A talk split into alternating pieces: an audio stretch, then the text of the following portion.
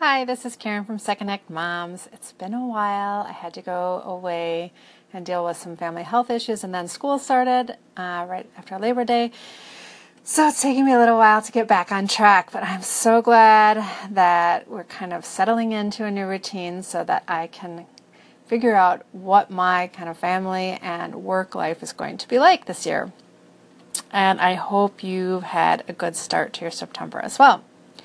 One of the things I wanted to talk about was using this first week or two, once your kids have gone back to school, to really analyze your life. So look at what you're doing each day, where your kind of time sinks are for both personal and work.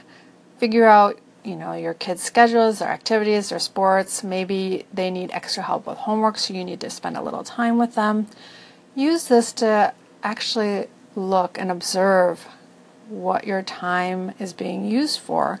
And then uh, in another episode, we're going to talk about how we can actually use this information to create our time block schedule. So this week and even part of the next week, really use this to observe how you're using your time, where your time is going, maybe what you're getting done, what you're not getting done, and really think about figuring out the schedules for your children so that then you can create the best kind of work life schedule for you. So I'm so glad to be back. Hopefully, we can work together to create a great schedule so that you can have a great September, October, November, December. Thanks.